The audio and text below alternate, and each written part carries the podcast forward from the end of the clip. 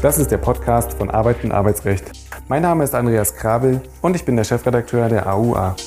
In der Reihe Kurz gefragt sprechen wir regelmäßig mit Dr. Jan Tibor Lellay. Er ist Fachanwalt für Arbeitsrecht und Partner bei Buse in Frankfurt. Er berät seit vielen Jahren Unternehmen umfassend im Arbeitsrecht von A wie Abmahnung bis Z wie Zeugnis. Seinen Schwerpunkt hat er im Betriebsverfassungs- und Tarifrecht.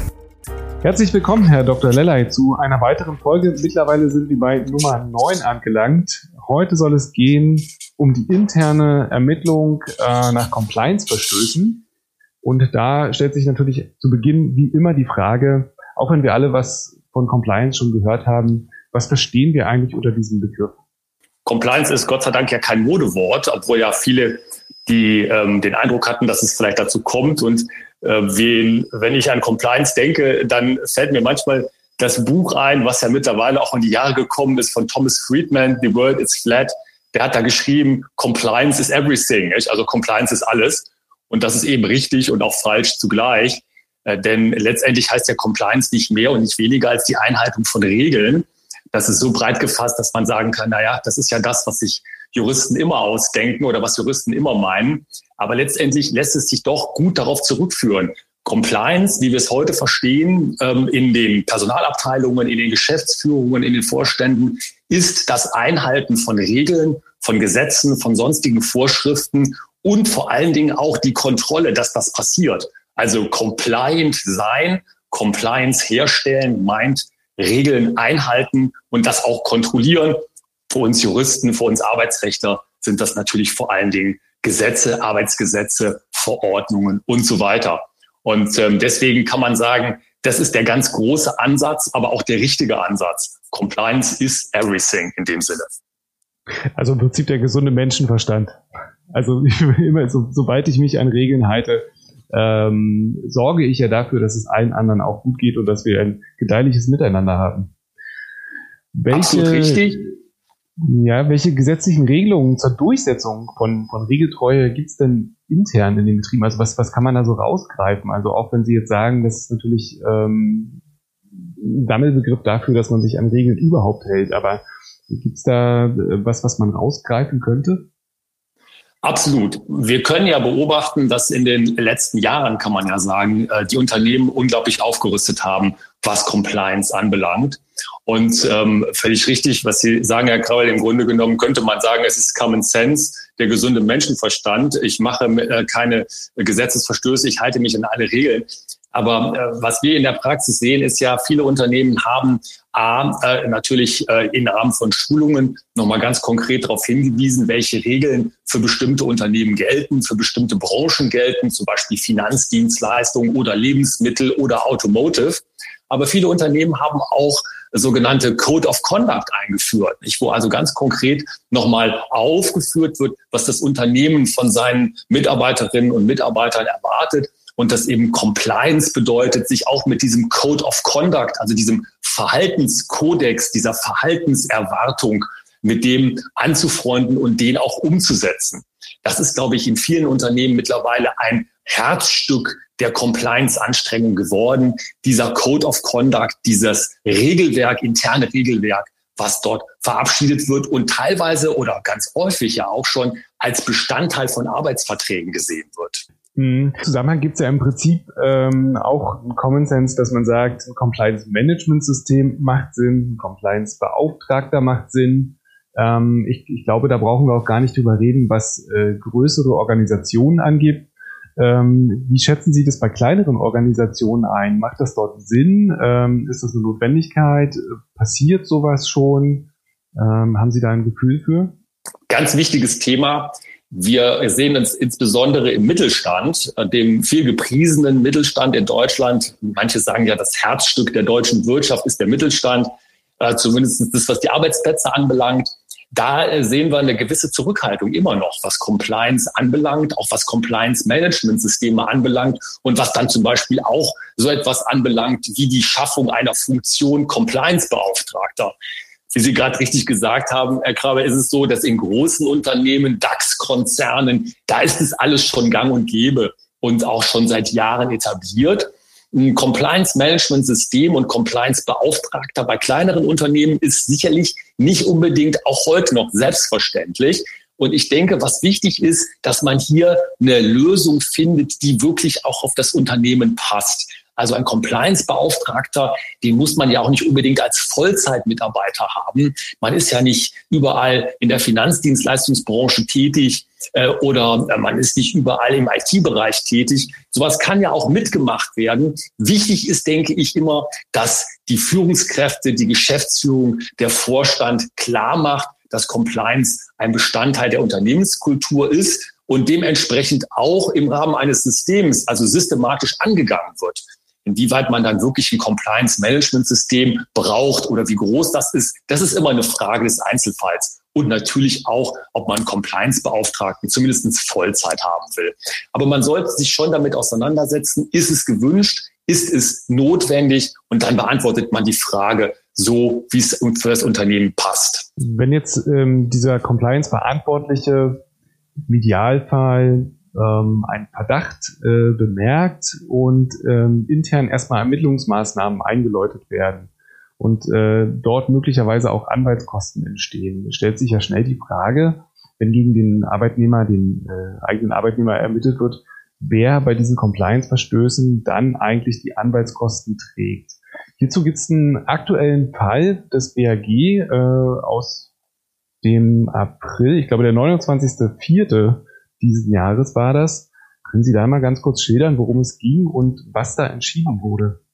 Sehr gerne. Interessanterweise ist das Thema als solches, nämlich die Erstattung von ähm, Kosten, die sich mit solchen Ermittlungsmaßnahmen zusammenhängen, das ist ja an sich ganz alt. Das kennen wir Arbeitsrechtler schon äh, ganz lange aus dem Bereich äh, der Detektivkosten. Da gibt es ja auch eine Rechtsprechung des BAG, die ist schon relativ alt und wo das BAG ja sagt, unter bestimmten Voraussetzungen können Unternehmen auch Privatdetektive einsetzen, um Unternehmen und äh, vor Straftaten zu schützen beziehungsweise Verdachtsmomente aufzuklären.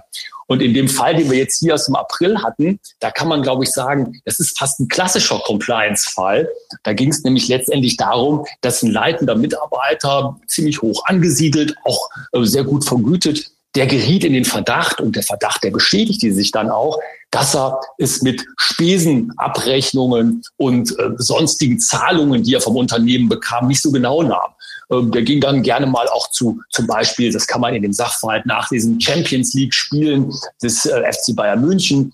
Ähm, und ähm, das war alles äh, nicht äh, äh, im Rahmen des rechtlich Zulässigen. Und im äh, Ergebnis wurde dann eben eine Anwaltskanzlei beauftragt, die hat eine Ermittlungsmaßnahme durchgeführt und das führte auch zu einer fristlosen Kündigung.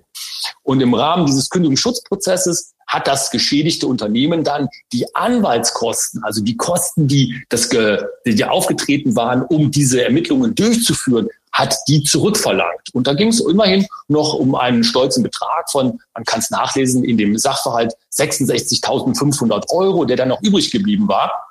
Und den wollte man jetzt von dem gekündigten Mitarbeiter zurückhaben. Und interessanterweise sagt das BAG, man kann sagen, das ist letztendlich eine gute Nachricht für Unternehmen. Das BAG sagt, ja, das ist zulässig grundsätzlich. Das kann so sein. Äh, Mitarbeiter, die sich solche äh, Dinge zu Schulden kommen lassen, die müssen auch dann für solche Ermittlungsmaßnahmen, für die Kosten aufkommen. Aber, dann kommt immer das Aber, die Kosten müssen auch erforderlich sein. Das kennt man so ein bisschen aus dieser Detektivrechtsprechung, die es ja schon seit längerer Zeit gibt. Und erforderlich heißt eben, dass man ganz konkret als Unternehmen darstellen muss, was hat denn dieses Ermittlungsverhalten, dieses, ähm, diese Ermittlungsmaßnahme konkret gebracht, um den Sachverhalt aufzuklären. Und da haperte es in dem entschiedenen Fall dran, wo man nämlich ähm, gesagt hat, naja, also das ist leider hier nicht konkret genug dargelegt. Da hätte man mal konkreter sagen müssen, was haben denn da die externen Ermittler, diese Anwälte überhaupt getan, um aufzuklären. Grundsätzlich aber die Aussage, das geht. Bei der ähm, Ermittlung dieser Kosten ähm, stellt sich ja vermutlich grundsätzlich die Schwierigkeit, ähm, äh, das, das von Ihnen jetzt geschilderte darzulegen. Ist das vielleicht auch so der Grund, warum dort nur in Anführungszeichen die Anwaltskosten zurückgefordert wurden und nicht weitere Schadensersatzansprüche geltend gemacht wurden? Ja, das ist ein ganz wichtiger Punkt. Man muss es sagen, die Praxis lehrt, viele dieser Compliance-Fälle, wenn es dann um konkrete Schäden geht, die dem Unternehmen zugefügt wurden durch äh, Fehlverhalten, durch nicht compliant Verhalten, die sind häufig nicht richtig bezifferbar. Äh, die überwiegende Zahl der Fälle äh, ist letztendlich auf den kündigungsschutzrechtlichen Bereich beschränkt. Das heißt, das Arbeitsverhältnis mit solchen Leuten wird dann beendet, häufig durch eine fristlose Kündigung. Aber ein konkreter, auch in Euro und Cent ausdrückbarer Schaden, den erfolgreich geltend zu machen seitens des Unternehmens, das ist sehr, sehr schwierig, so lehrt es die Praxis. Und deswegen, wie Sie richtig sagen, kommt man dann häufig in Anführungszeichen als Fallback-Lösung darauf zurück und sagt, naja gut, dann wollen wir wenigstens die Anwaltskosten haben, die das Ganze hier aufgeworfen hat und die uns gekostet haben, die Sache aufzuklären. Also ist es ähm, eher nicht sinnvoll, ähm, diese Schaden, den Schaden, den man dann letztlich feststellt, auch so einzufordern, ähm, beziehungsweise notfalls einzuklagen. Sicherlich ist es sehr schwierig. Ähm, wir sind ja hier auch ähm, der, an der Praxis interessiert. Ich kann sagen, häufig wird es natürlich trotzdem gemacht, um in bestimmten Situationen, in einer Prozesssituation vielleicht auch ähm, den äh, das etwas unangenehmer zu gestalten für die Gegenseite, nicht? Wenn man dann also weiß Druck auszuüben quasi. Ne? Genau, Druck auszuüben. Mhm. Und man weiß ja, das ist ein bisschen anders als bei den ordentlichen Gerichten äh, beim Arbeitsgericht. Solange die Fälle beim Arbeitsgericht spielen, äh, muss man keine Gerichtskostenvorschüsse zahlen. Das heißt, da kann man auch als Unternehmen mal äh, relativ hohe Schadensersatzforderungen in den Raum stellen ohne dass man da direkt eine ganz negative Kostenfolge daraus hätte, wie das ja zum Beispiel bei der ordentlichen Gerichtsbarkeit der Fall wäre.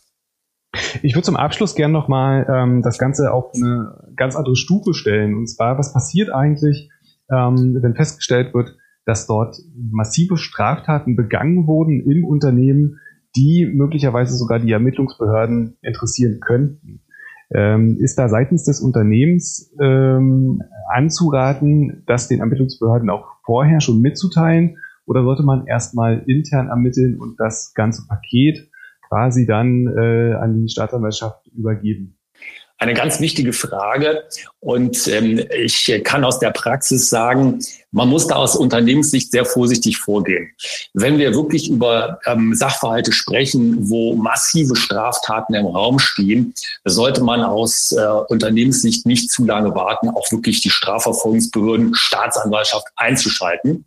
Allerdings denke ich, lohnt es sich auch immer, zuerst sich ein bisschen Zeit zu nehmen. Und das muss ja auch nicht Wochen oder Monate lang sein. Das können auch wenige Tage sein, um sich intern klar zu werden, worüber reden wir denn überhaupt? Und häufig ist es so im Rahmen dieser internen Ermittlungsmaßnahmen, es wird zumindest sehr schnell klar, ist die Sache so ernst, dass wir die Strafverfolgungsbehörde einschalten müssen, also praktisch keine andere Wahl haben, oder ist es möglicherweise etwas, wo wir als Unternehmen erst nochmal intern ermitteln und dann möglicherweise Untersuchungsergebnisse, wie Sie gerade sagen, als Paket der Staatsanwaltschaft zur Verfügung stellen? Die Entscheidung muss man dann relativ schnell treffen. Aber erstmal muss man sich natürlich aus Unternehmenssicht selber den Überblick verschaffen. Was ja letztlich eine beruhigende Nachricht ist, weil, ähm, wie Sie schon sagen, also das macht ja auch gar keinen Sinn, äh, sofort loszulaufen. Man muss sich in der Tat erstmal ein Bild verschaffen. Ja, an dieser Stelle vielen Dank ähm, für diese Ausführungen und für den Abschluss der Folge 9. Wir hören uns dann beim nächsten Mal. Tschüss. Tschüss, vielen Dank, Herr Krabbel.